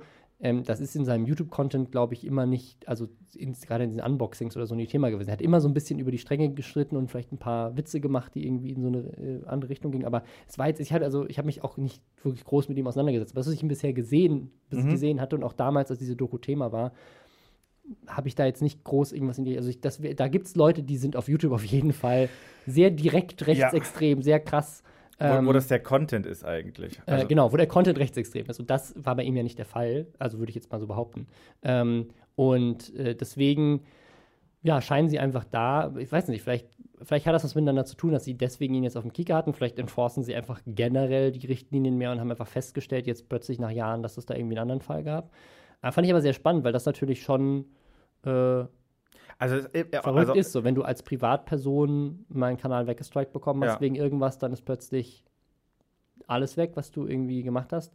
Ich meine, trifft das auch als Unternehmen zu? Also wenn jetzt irgendwie, keine Ahnung, bei, wenn jetzt bei euch kurz gesagt Deutschland irgendwie einen Strike kriegen würde, warum auch immer, würden, würde dann auch äh, der internationale Kanal gelöscht werden? Die sind auf jeden Fall verknüpft. Die sind gell? verknüpft, ja. Also die, ähm, es ist schon immer ein bisschen auch gruselig, sowas manchmal zu hören, wenn, Ja. wenn sowas so, so ge gefühlt willkürlich einfach passiert und so. Aber ja, also auf der einen Seite, ja, es steht in den Guidelines, dass man das nicht darf, verständlicherweise auch. Auf der anderen Seite äh, sagen, passiert es aus dem ja. Nichts. Bei ihm ist jetzt nochmal die Sache so, okay, wie, wie ist er so als Person? Aber dann ist auch wieder die Frage, ist das überhaupt relevant, wenn es in dem Content nicht darum ging, Ja, wie er ja. als Person ist? Also, mh, Ey, Das Problem mit den Guidelines ist halt auch einfach, also die Guide, toll, dass wir Guidelines haben und so, aber die sind halt gefühlt oft nicht so wichtig. Also so für ganz viele Sachen werden die ja nicht konsequent verfolgt. ja. Wenn, die, wenn YouTube jetzt anfangen würde und sagen, hey, hier sind die, die Guidelines, Update, es gibt vielleicht irgendwie, keine Ahnung, sowas wie eine Vergebungsfrist für Sachen, die vor dem Datum passiert sind, ab jetzt halten wir die ein und das macht, ziehen wir jetzt durch für alle. Finde ich spannend, Das- ja. Finde ich Das, das Ansatz, fände ich ja, toll, ja. wenn die das mal machen würden. Also, das, na gut, ich weiß, ob, was das für schreckliche Konsequenzen hätte. Da wird wahrscheinlich sehr viel Content, den man auch echt gerne guckt, verschwinden. Ja. Aber ähm, Ja, vor ja allem, auch wie, wie, ja, aber das ist eine gute Frage. ist. Wie weit geht das zurück? Genau, also wenn ich jetzt mit 14, ähm, weil YouTube ist ja jetzt schon echt lange dabei, ja, ähm, also mit 14 irgendwie einen Kanal gemacht habe und habe da richtig dummen Shit gemacht und jetzt bin ich äh, Mitte 20 und habe ein Unternehmen aufgebaut mit irgendwie äh, YouTube und so weiter, würde das potenziell bedeuten, dass quasi alles, was ich jetzt heute mache, auch gelöscht werden kann, weil ich das einmal als Privatperson vor 20 Jahren gemacht habe, vor 10 Äh, es 15. ist ja nicht so, als ob man irgendeine Art von äh, Gegenwehr hat gegen so einen Konzern. Klar, ja. Ähm, Schwierig. ja, Schwierig, schwierig. Ähm, ein weiterer Fall, den es gab, ist äh, bei Standard Skill. auch den der jetzt auch nichts. ja. Das ist ein, ich, der ist, glaube ich, groß geworden durch Fortnite. Also ein Gamer. Mhm. Ähm, riesig dadurch geworden in Deutschland. Mhm. Ähm, bei dem war es eine Hausdurchsuchung Mhm. ähm, wegen Verstoß gegen das Betäubungsmittelgesetz. Ähm, und bei ihm wurden wohl, also irgendwie in dieser, er hat das auch gepostet auf Instagram, äh, dass da drei Leute stehen da drauf auf diesem Durchsuchungsbefehl, also Mhm. er ist nur einer davon. Und dann steht da so Wohnung, alles Geschäft, auch Business wird komplett durchsucht. Krass. Und er hat sich dann so ein bisschen drüber lustig gemacht, ähm, weil er hatte postet dann so seine Fitnessprodukte, die er so zu Hause hat. Und dann so, guck mal hier, ich habe hier so eine Feinwaage und dann mache ich jetzt hier sieben Gramm feinstes äh, Proteinpulver drauf. Das hat die Polizei aber ver ver verpasst. Also er macht sich so ein bisschen drüber lustig und sagt dann, die Polizei wäre auch nur hinter ihm her, weil er ja einen Lamborghini fährt und so. Also auch der verdient richtig gut Geld Mhm. mit YouTube, hat eine tolle Ja. Wohnung und äh, geile, geile Autos und so. Ähm, und geht aber irgendwie so gar nicht darüber, darauf ein, wie es, also warum macht die Polizei bei ihm eine Durchsuchung wegen Drogen? Also da, da geht er irgendwie gar nichts drauf ein, behauptet einfach nur so, ja, die Polizei ist hinter ihm her wegen seinem Lamborghini. Am Ende hat er nochmal so ein Statement gemacht, wo er sagt, so ja, äh, also die Polizei macht ja nur ihre Arbeit. Aber keine Ahnung, also es hörte sich so ein bisschen an, als würde er behaupten, die Polizei hätte ihn wegen Drogenhandel quasi äh, äh, Durchsuchung gemacht, weil er einfach ein teures Auto fährt und die dachten, irgend so ein junger Typ fährt teure Autos. Drogenhändler, ganz klar, das ist ein Dealer. Ähm, und so, so stellt er es irgendwie dar. Ähm, und sagt er, gut, ja, ich bin halt einfach nur wegen Fortnite reich, keine Ahnung, aber bin ich mal auch gespannt. Also er möchte sich da jetzt mit seinem Anwalt unter, äh, unterhalten. Vielleicht ist es jetzt auch schon wieder, ähm, meinte er, will sich da heute, heute zu äußern, ja. Ja, das, also wenn, wenn die wirklich mit mehreren Leuten und Besuchung, äh, Durchsuchungsbeschlüssen da durchkommen, das ist ja schon auch keine kleine, keine, keine Nee. kleine Nummer. Das muss ja auch irgendein Richter unterschreiben, oder? Ja, ja, ja. Also ist auch nicht das erste Mal. Also bei Montana Black gab es ja auch schon mal Hausdurchsuchungen. Also Ach, ist das ist jetzt so? nicht, äh, nicht das erste Mal, dass irgendwie ein großer YouTuber, der erfolgreich ist, Hausdurchsuchungen hat. Ähm, auch da wieder sehr lustig. Ähm, äh, ja, keine Ahnung, ich bin mal gespannt, wie es da weitergeht, weil eigentlich hat der ja, also gerade so als Fortnite-Streamer, ist das ja eigentlich jemand, der, glaube ich, eine sehr junge Community eigentlich anspricht und so ein bisschen skurril. Ähm, aber es waren, wie gesagt, auch zwei andere Leute da drauf. Vielleicht ist das ein ähnlicher Fall wie mit Inscope, wo irgendwie äh, irgendwelche Ein- ein Geschäfts Geschäftspartner Geschäftspartner irgendwie Dreck am Stecken haben Hat das oder so. gen- genutzt als, als Ähm, Front oder so? Keine Ahnung. Also das ist, jetzt, das ist wirklich jetzt reine Spekulation. Ähm, äh, aber ich bin mal sehr gespannt, wie sich das entwickelt, weil ähm, den hatte ich bisher gar nicht so auf dem Schirm. Also wenn, ich, wenn mich jetzt jemand gefragt hätte, so bei welchem YouTuber gibt es demnächst eine Hausdurchsuchung, hätte ich nicht gesagt Standardskill. also irgendwie, du auch nicht, weil du kannst den gar nicht. Nee, wa- wa- was sind denn deine Top 3 Kandidaten für die nächste Hausdurchsuchung? Das ist eine, gut, das ist eine gute Frage. Ähm, also Montana Black ist da immer mit dabei, weil das, äh, ja. Aber wer sonst noch? Bei wem könnte es sonst noch eine Hausdurchsuchung geben? Ich, ich glaube ja immer Simon Desue, weil Ist der, Simon, der, ist doch, der wohnt doch jetzt irgendwo im Ausland, oder? der wohnt jetzt im Ausland, das stimmt, In aber in Dubai. Aber der macht ja gerade diese ganzen richtig shady Ab Abzocke-Sachen. Der macht so, äh, wie man Geld verdient. Genau, so wirst du reich. Hier, be ja. besuch mein, kauf mein, mein Programm. Also wie diese ganzen Pop-Up-Ads. Der ist quasi, also das verstehe ich auch gar nicht, weil der muss doch mit YouTube gut Geld verdienen. Warum hat er das nötig, so, so ein Scam aufzuziehen? Der macht so richtig so einen klassischen Online-Betrug. Ja, das ist faszinierend das bei dem. Der, der ist so über die Jahre ja auch so gefühlt über durch ja. so einen äh, Geldmachttrend äh, ja. nach dem anderen durch. Wo ich mir da gar nicht äh, sicher bin, ob man das Online-Betrug nennen darf, weil das ist jetzt das quasi äh, augenscheinlich. Ja. Nach meiner persönlichen Einschätzung halte ich das, was er da tut, für Abzocke. Aber aber hier offen und ehrlich, äh, toller äh, YouTube-Kanal. Die haben das ähm, jetzt schon mal so selbstexperimentmäßig ein paar Mal gemacht und das ist halt einfach nur, das ist auch teilweise einfach kopiert von anderen Leuten, die ja. genau solche Sachen machen. Das gibt es ja in Amerika auch zigfach, auch in Deutschland zigfach so, ich mach dich reich, folge meinem 10-Punkte-Programm und wenn du mir irgendwie 2000 Euro gibst, dann gibt es hier noch einen Kurs und ein Buch und so weiter und gibt es ja zig auch, ich glaube, hier so auch so Multilevel-Marketing-mäßig, es zielt irgendwie alles so in dieses selbe, äh, dieses selbe Ding rein, ähm, wo Leute halt versuchen im Internet neuen Geld aus den Taschen ziehen. Nee, Jake Paul hat das ja gerade in, in richtig genau, großem Stil. Der äh, macht das auch, was ich auch überhaupt nicht verstehen kann. Verdient er so schlecht, dass er es plötzlich nötig hat? Ich, ich denke, die, die, die Gewinnspannen, die du bei diesen Sachen, wenn du das machst, machst richtig, sind aber damit, so also, enorm. Aber du versaust dir doch alles damit. Da wird doch kein Werbepartner mit dir mehr arbeiten, wenn du mal irgendwie hier so online. Ich, ich denke, er hat unterschätzt, wie, wie, wie, wie groß der Shitstorm da, dazu wird. Und er hat, glaube ich, überschätzt, wie, wie alt seine Fans sind. Also ich glaube, der hat ja, also er wusste ja eigentlich, dass seine Fans vor allem Achtjährige sind. Ja. Das sagt er ja auch in Interviews. Das ist ja ihm zumindest bekannt gewesen.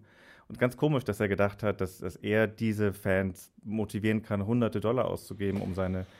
Ja. Ähm, vielleicht, da sollte man vielleicht noch dazu sagen, also ich meine, Jake Paul kennt ja jeder, oder? Ich glaube schon. Genau, also der, also der hat eine riesige Plattform aufgebaut und krass beworben. Auch so die, schon die zweite Plattform, die er mhm. gegründet mhm. hat, mit genau dem Thema, dass man dort Geld verdient und, und ja. groß und reich wird. Ich glaube auch, dass Simon Lester sich davon irgendwie inspirieren lässt, aber ich frage mich immer, wie. Na, also es wird schon alles wahrscheinlich legal sein, aber es ist halt trotzdem moralisch nicht unbedingt.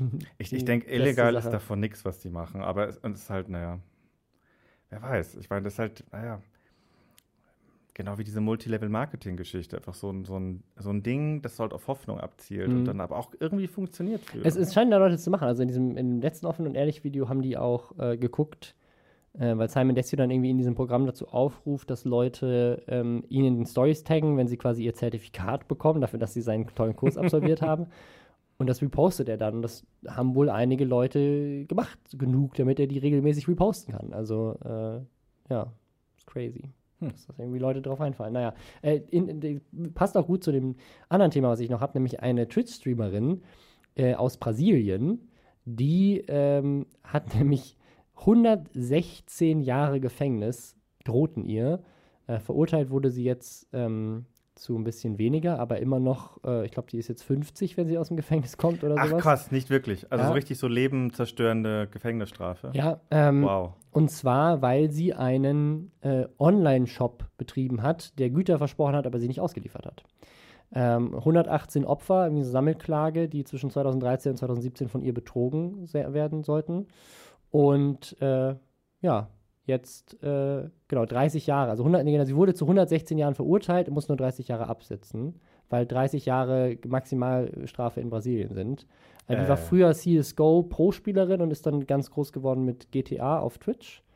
Und ähm, ja, also das heißt ganz groß. Sie hatte mehrere tausend, mehrere zehntausend Follower. Wie, wie, viel hat sie denn gemacht damit, dass sich das, das so, steht, so eine Gefängnisstrafe. Das steht ja leider nicht, aber ich meine, 118 Leute betrogen mit einem Online-Shop. Es steht leider auch nicht drin, was der Online-Shop verkauft hat. Also ob das jetzt mit ihren, mit ihren äh, Twitch-Themen zu tun hat, also ob sie so einen Gaming-Shop betrieben hat oder ob das einfach völlig, ob sie quasi einfach, ob die einfach diese News aufgegriffen haben, weil sie Twitch-Streamerin ist und gleichzeitig jetzt gerade verklagt wurde. Aber. Ähm, da, da wären Details äh, interessant, weil das klingt jetzt erstmal schon ziemlich hart nach Overkill. Ja, also irgendwie, aber es gibt äh, hier, das ist ein Foto von ihr. äh, ja, also einfach, äh, ja, spannend. Und halt äh, durch CSGO auf jeden Fall bekannt gewesen davor in dieser Community. Ähm, ja, also vielleicht, vielleicht hat es auch nichts damit zu tun gehabt, aber auf jeden Fall muss die jetzt ins Gefängnis, also auch da aufpassen. und jetzt, ähm, jetzt will ich noch einmal kurz über das größte Thema äh, des Internets reden der letzten Woche, nämlich Joko und Klaas. Ja.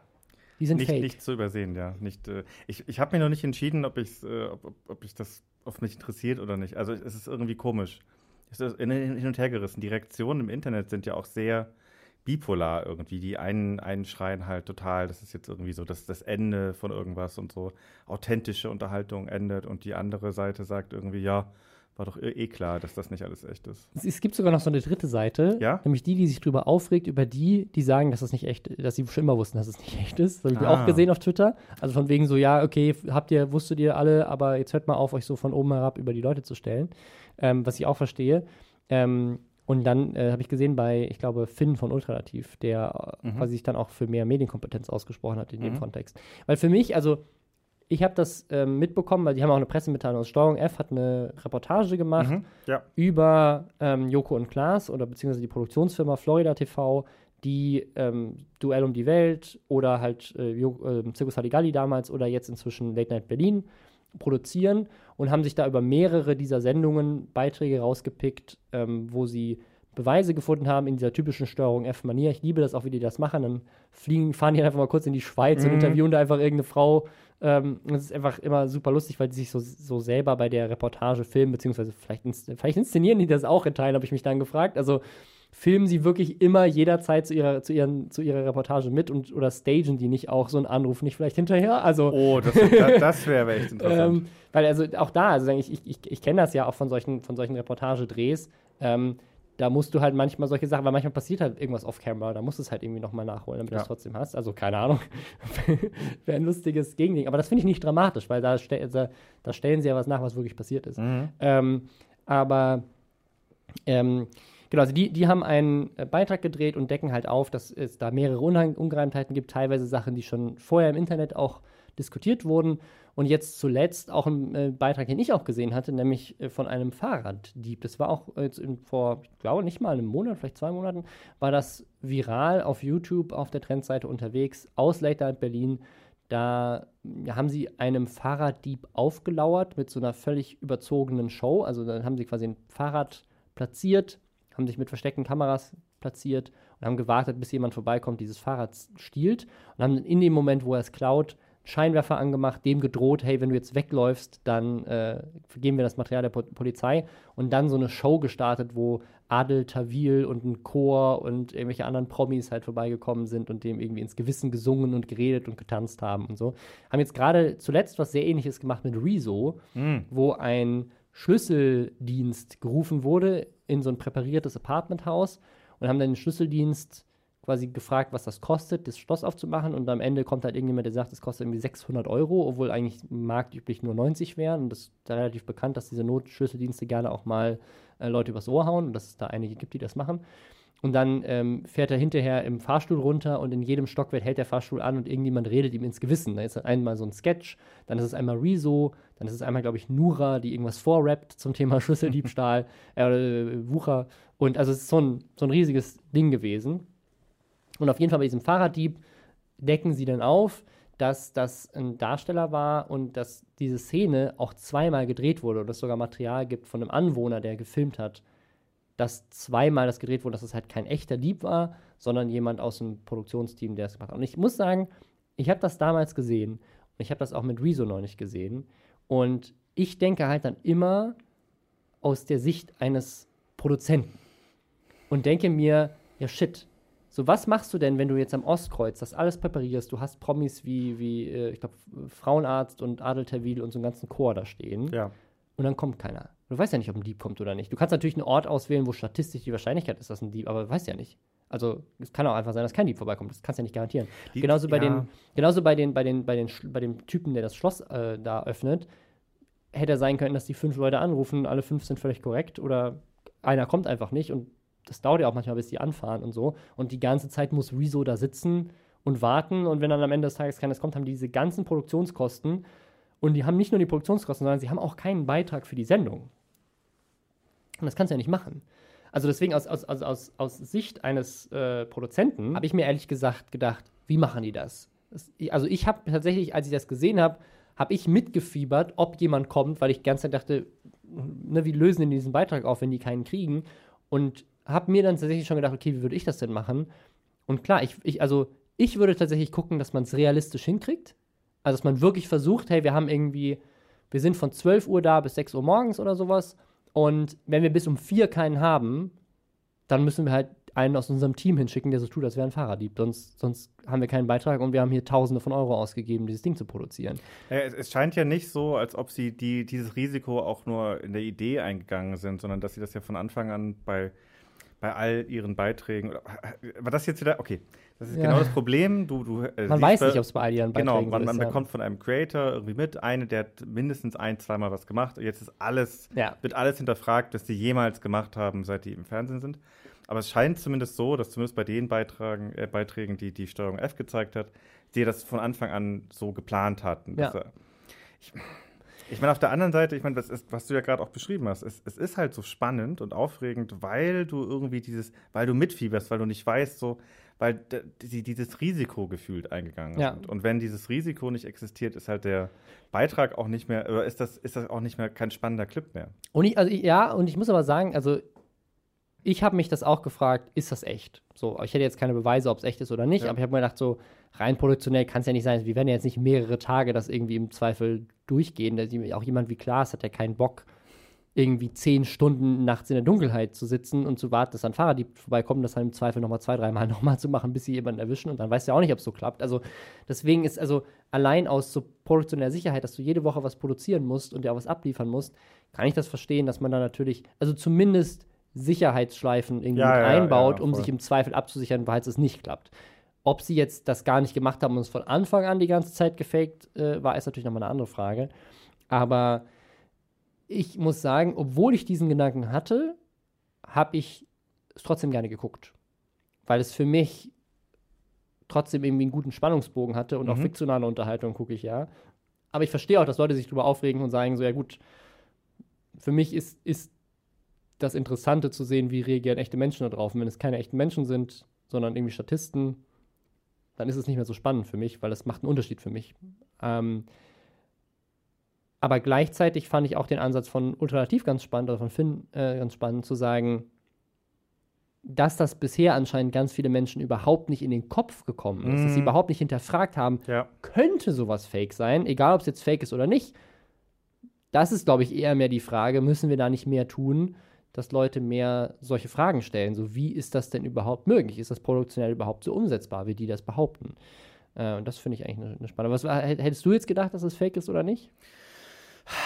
Ich weiß es nicht, gute Frage. Ich, ich, ich gucke äh, die beiden aktuell nicht mehr so viel, aber ich weiß noch früher, als, als ich, äh, als Duell um die Welt hieß das, gell, mhm. als sie gegeneinander ge, äh, ge, ähm, gekämpft haben oder sich Challenges ausgesetzt haben. Das habe ich ganz gerne geguckt. Und ich erinnere mich noch, dass da Beiträge waren, wo ich mich auch gefragt habe, ach krass, haben die das echt gemacht? Also, wo die durch irgendwelche Höhlen kriechen mussten oder mhm. Sachen, die wirklich lebensgefährlich gewirkt haben. Ja, ich erinnere mich auch an so eine, so eine Szene, wo äh, Yoko in so einen Schlamm geht und dann quasi komplett mit Kopf unter in diesen Schlamm sinkt, bis ihn jemand rauszieht oder so. Also da gab es schon so richtig krasse Szenen, wo die, ja. die hättest du auch nicht faken können. Da waren sicherlich tausend Sicherheits- Vorgaben, die sie irgendwie beachtet haben, aber trotzdem ist der Standard, ganz viele Beispiele jetzt von ProSieben kamen, haben äh, dieses Charlotte Roche Ding genommen, wo die sich ja an Haken im Körper irgendwie äh, an so einem Bungee-Seil runtergesprungen hat oder sowas. Also auch oh. da, das, das hat die wirklich gemacht. Ja. Sicherlich nicht, also das, ihr Leben war sicherlich in guten Händen, aber zum Beispiel ähm, Tim Melzer, der hat ja mal wirklich ganz schwere Verbrennungen bei so einem Dreh gehabt, weil er irgendwie durch so ein Feuerding gehen musste und da wurde er irgendwie verletzt. Also es ist auch nicht so, als wäre da noch nie irgendwas passiert, wo man sagen könnte, das ist jetzt irgendwie alles fake. Ähm, ich glaube, was halt jetzt als, als Ding genommen wurde, war Edin Hasanovic, der ähm, alleine einen Heißluftballon, also er ist im Heißluftballon hochgeflogen, mm. der Pilot ist rausgesprungen, so sieht es zumindest aus, und er soll ihn dann alleine landen. Und das ist natürlich nicht nur verboten, sondern auch einfach super gefährlich und du würdest ja jetzt nicht das Leben von irgendjemandem aber schon gar nicht von, äh, von dem Schauspieler in deiner Sendung irgendwie aufs, äh, aufs Spiel setzen, weil wenn da, also du kannst ja einpacken. Es ist ja komplett deine ja, Karriere vorbei, wenn du jetzt irgendwie bekannten Schauspieler für deine Sendung killst. Die, die, oder die Schauspielerin, die sie aus dem Hubschrauber geschubst haben. Ja. Ähm, Sophia Tomala. Da, da kann ja alles Mögliche ja. passieren oder auch, dass die sie einfach verklagt anschließen. Oder auch, das Ding ist ja, die, ich glaube, die könnten ja noch einfach sagen, nee, ihr dürft das nicht senden, ihr Wichser. Ja. Und dann ist ja auch alles irgendwie umsonst. Ja. Also keine Ahnung. Es ist, ich finde, das ist echt eine schwierige Diskussion, weil es halt auch irgendwie Unterhaltung ist und, und da natürlich auch man, man irgendwie fragen darf, ob man da wirklich journalistische Ansprüche dran haben muss. Genau, das, das, ist, das war auch die Kritik von, von ProSieben an Steuer F, dass sie gesagt haben, so ihr, ihr setzt hier journalistische Standards an Entertainment an. Ich muss sagen, ich finde es cool, dass Steuer F das irgendwie aufgedeckt hat, weil gleichzeitig, das ist ja tatsächlich so ein bisschen Medienpädagogik, ja. Leuten zu zeigen, guck mal, im Fernsehen ist nicht alles echt. Äh, und das, das ist ein wichtiger journalistischer Beitrag. Gleichzeitig verstehe ich aber auch die Position von einem Produzenten, der sagt, wir müssen uns halt auch absichern. Wir müssen die Sicherheit der Leute garantieren ja, ja, ja. und wir müssen garantieren, dass unsere Beiträge äh, funktionieren. Dann kann man natürlich die Frage in den Raum stellen, okay, warum macht ihr da nicht einfach andere Beiträge, die nicht dem Zuschauer vorgaukeln, das wäre alles echt? Weil das ist nämlich tatsächlich, sie tun ja immer, immer wieder so und es werden immer wieder Sätze eingestreut, die ganz klar suggerieren sollen, ja, ja, ja. das, was wir gerade machen, ist 100% echt, da ist nichts fake. Und was so. aber halt auch genau diesen Unterhaltungswert. Das ist der Spannungsbogen. Also irgendwie muss der einen Spannungsbogen aufbauen. Deswegen ist es, klar, man könnte jetzt ganz andere Sachen machen. Äh, dann macht halt Klaas nur noch Carpool Karaoke oder sowas, wo die Stakes ja nicht so hoch sind oder was weiß ich, in seiner Late-Night-Show. Ähm, das geht auch, aber ja, keine Ahnung. Ja, ich glaube, da, da gibt es auch keine richtige Antwort irgendwie. Die, die Frage ist da, glaube ich, auch, ob du zum Beispiel, wenn, wenn du jetzt diese krassen Stunt-Geschichten machst und, und ja. da hast du mehr Sicherheit dabei, als, als, als du eigentlich zeigst äh, vor der Kamera. Das finde ich jetzt wieder okayer, als ja. wenn man sagt, man, man, man faked so eine ganze Situation komplett von vorne bis hinten. Aber. Also ich muss sagen, ja. ich fand, also gerade bei, bei, diesem Fahrraddiebstahl-Ding und auch bei diesem Schlüsselding, ich fand aber die Idee so geil und mhm. wie sie die, wie sie die am Ende ausführen, dass ich das schon spannend fand, dem Ganzen zuzugucken und zu gucken, was, was kommt noch? Wie ist ja, was ja, jetzt hier ja, der Payoff? Du wartest zwar relativ lange auf den Payoff, ähm, aber ja, ich weiß nicht. Also ich, ich, ich glaube, also ich glaube, ich persönlich würde jetzt nicht aufhören, diese Videos zu gucken, wenn ich das Gefühl habe, oder wenn ich jetzt die Sicherheit habe, zu wissen, das ist alles fake. Ähm, ich glaube, es wäre trotzdem immer noch gutes Entertainment. Äh, es, es wird spannend. Also ich, ich glaube auch nicht, dass das den beiden wirklich so krass schaden wird. Ähm, aber es, es wird, wird, spannend, wie das jetzt irgendwie. Ob, bin, ob auch, wie, auch wie sie damit umgehen. Also ich glaube, man kann damit natürlich sehr äh, ja, komödiantisch jetzt in der Sendung das Ganze auch aufarbeiten und behandeln und kann gucken, wie man vielleicht dann tatsächlich auch Sachen jetzt irgendwie anpasst in Zukunft, ob das notwendig ist, keine Ahnung.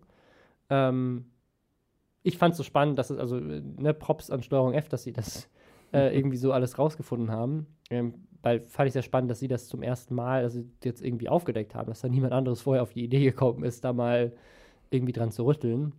Äh, ja. Aber mal gucken, ich bin sehr gespannt. Ich weiß nicht, wie es weitergeht. Aber als nächstes kommt bestimmt raus, dass Simon Desue oder die Prank Bros gar nicht wirklich eine Waffe im See gefunden haben. Hey, was? Nee. Ja. So, wir, ha wir haben eine Leiche im, im See gefunden und eine Waffe und so auf YouTube und. Du meinst, die ganzen YouTuber, die schmeißen gar nicht echt ihre Handys ins Wasser oder sowas, wenn die das mit Mystery-Boxen machen oder. Ach was, ist das so? Ich ja, dachte, das wäre alles echt. Ich glaube. Nee, also, ich glaube auch da, also man merkt ja, dass diese Kanäle erfolgreich sind. Da merkt man das auch bei ganz jungen Zuschauern, auch, also da noch mehr, ähm, einfach dieses, diese Kompetenz nicht da ist, zu erkennen, dass sowas, was man im Internet erzählt bekommt, tatsächlich eventuell gar nicht stimmen könnte. Aber ich meine, das war bei uns ja jetzt auch nicht anders irgendwie, als, als wir irgendwie 10, 12, 13 waren und dann irgendwie Arabella und Andreas Türk geguckt haben und diese ganzen Talkshows das und so weiter. Das ist gar nicht echt gewesen. Also, also da ist halt auch die Frage, wie, wie echt wo hört dann quasi wie, echt? Wie echt ist echt? Ja, ja. oder ja. Wo, wo hört echt auf und wie, wie sehr hat dann ein Redakteur einem, einem Kandidaten oder einem, einem, Gast halt irgendwie noch eingeredet, was zu machen oder sagt, hey, hier kommen, wir gehen mal in, in die die Garderobe, such dir das, das freakigste Set aus und sowas und hey, du musst mit einem richtigen Knaller reinkommen und so. Ähm, ja. Hm. Ich meine, die, die Hoffnung ist, dass das mit der Zeit besser wird. Ja. Gut. Wir warten einfach mal ab. Gucken, ja. ob die es besser wird. Gibt es noch, gibt's noch ein Thema, über das du noch lästern möchtest? Lästern. Aus der amerikanischen YouTube-Szene noch irgendwas? Oh ja, also äh, äh, bist du aus der russischen eher? Aus der russischen YouTube-Szene? Ja, ja, ja. Ja, krass.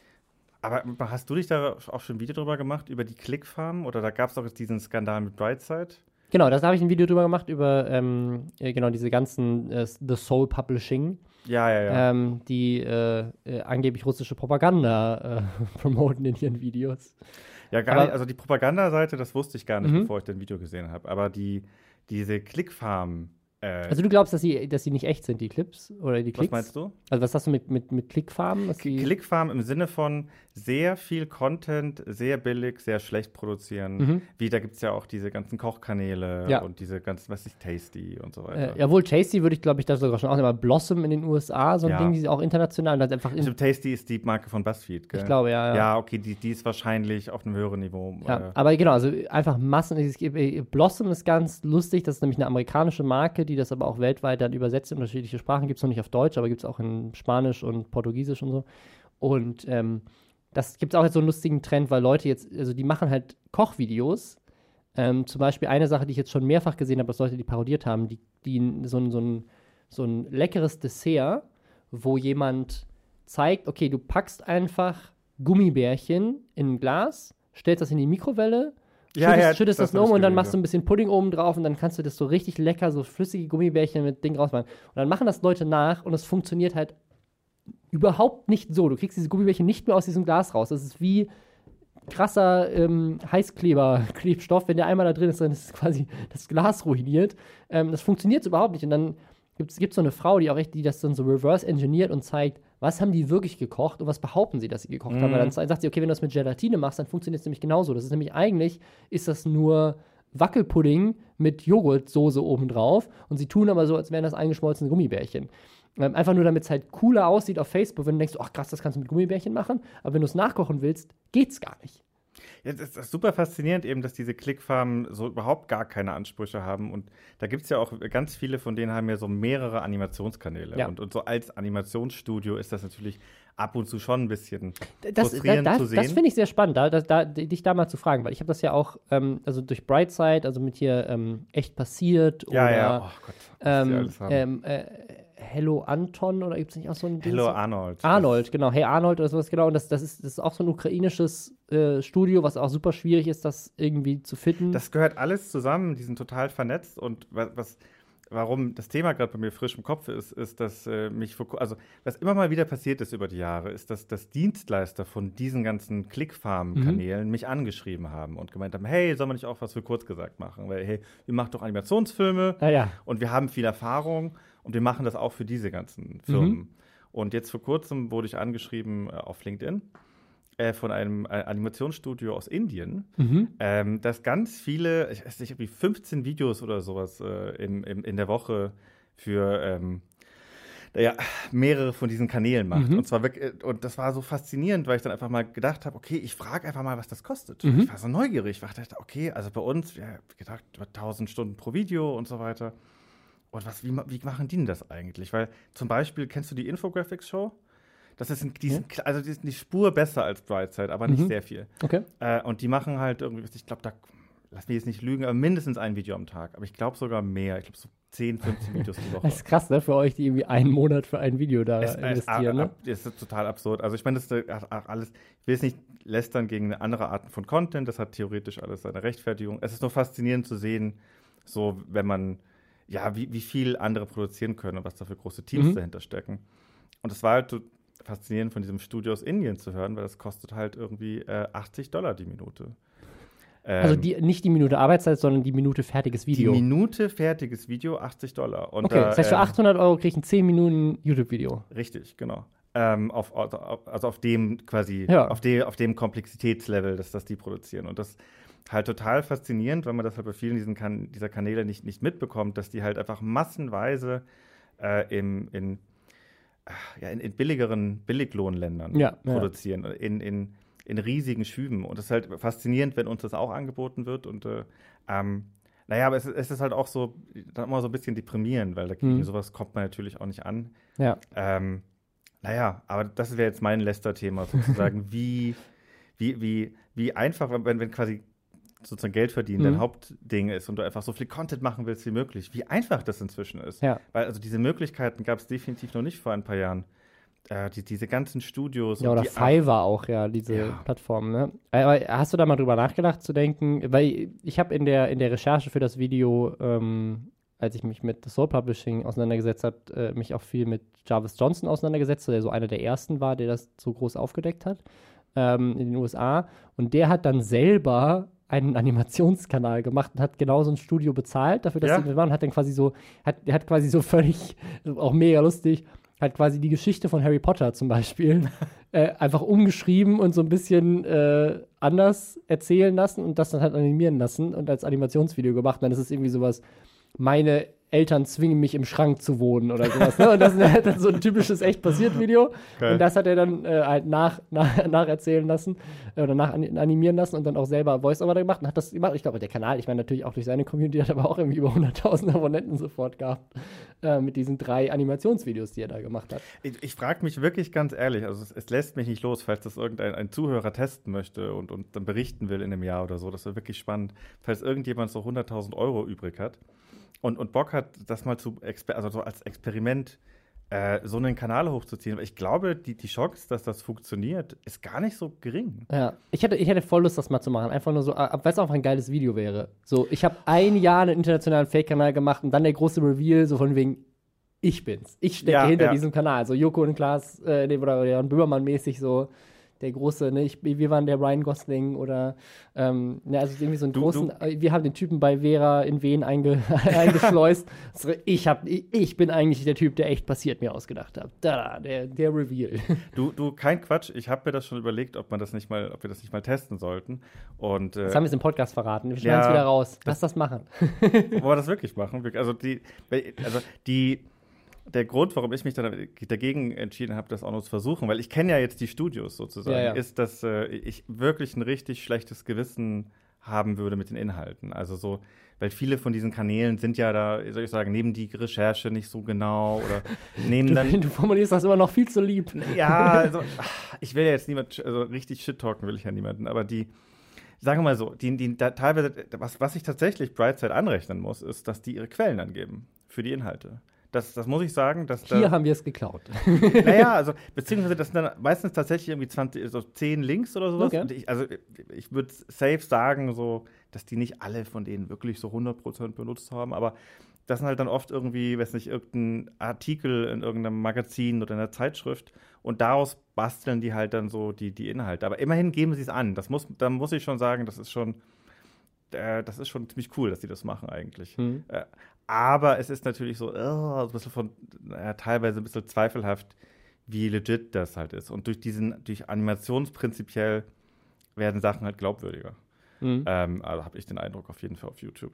Und das, das ist euer Geheimnis. ja, du, das ist tatsächlich äh, ganz schön gruselig manchmal. Ähm, oder also inzwischen haben wir natürlich, äh, wissen wir, wie wir damit umgehen müssen, aber am Anfang war das schon ziemlich gruselig, teilweise zu sehen, weißt du, als ich das halt war noch, so alleine, äh, mit, mit äh, Stefan, der es damals animiert hat äh, und wieder irgendwo rumsaß mit, mit Laptops zu sehen, wie, wie unglaublich ernst die Leute unsere frühen Videos auch genommen mhm. haben. Das war, fand ich schon erschreckend sozusagen. Das hat aber bei uns auf jeden Fall dafür gesorgt, dass wir uns immer mehr Mühe gegeben haben mhm. äh, mit der Recherche und immer mehr geguckt haben, okay, so, boah, wenn die Leute das so glauben, dann, dann müssen wir aber auch wirklich sicher sein, was, äh, was wir hier machen. Ähm, jetzt habe ich voll den Faden verloren. Ich wollte euch was über Brightside sagen.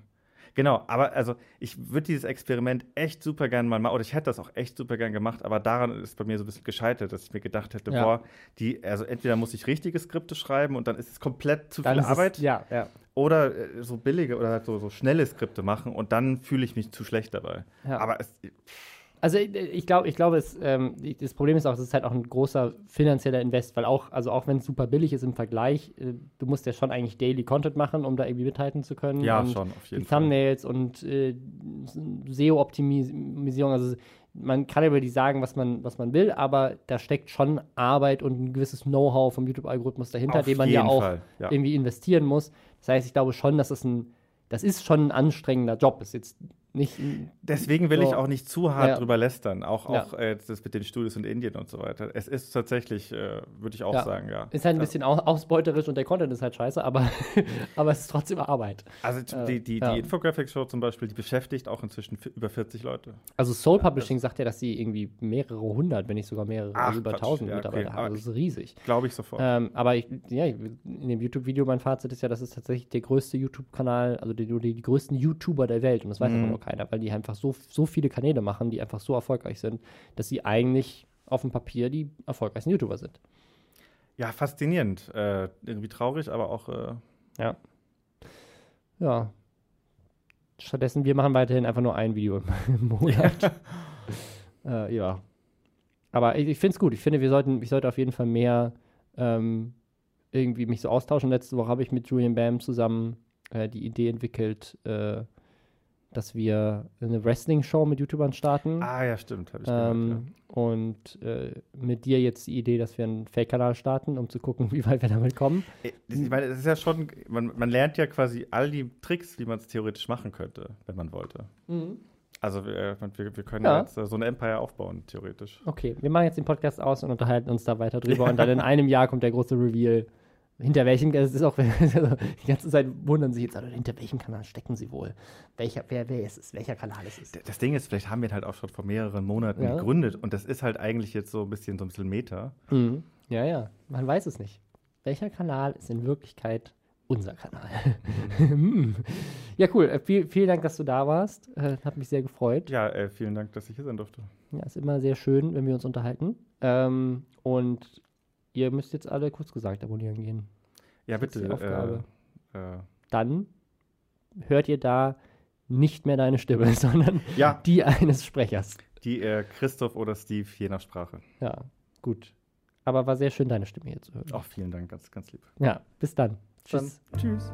Leute beschweren sich, dass wir kein Outro haben. Weil wir aber der community-freundlichste Podcast aller Zeiten sind, ist dies ein offizielles Outro. Sie können jetzt abschalten. Hier gibt es nichts mehr zu sehen, schon gar nicht zu hören. Robin Blase ist schon längst nicht mehr im Raum und David Hein auch nicht. Diese Stimme ist automatisch von Google erstellt worden. Auf Wiedersehen und bis nächste Woche.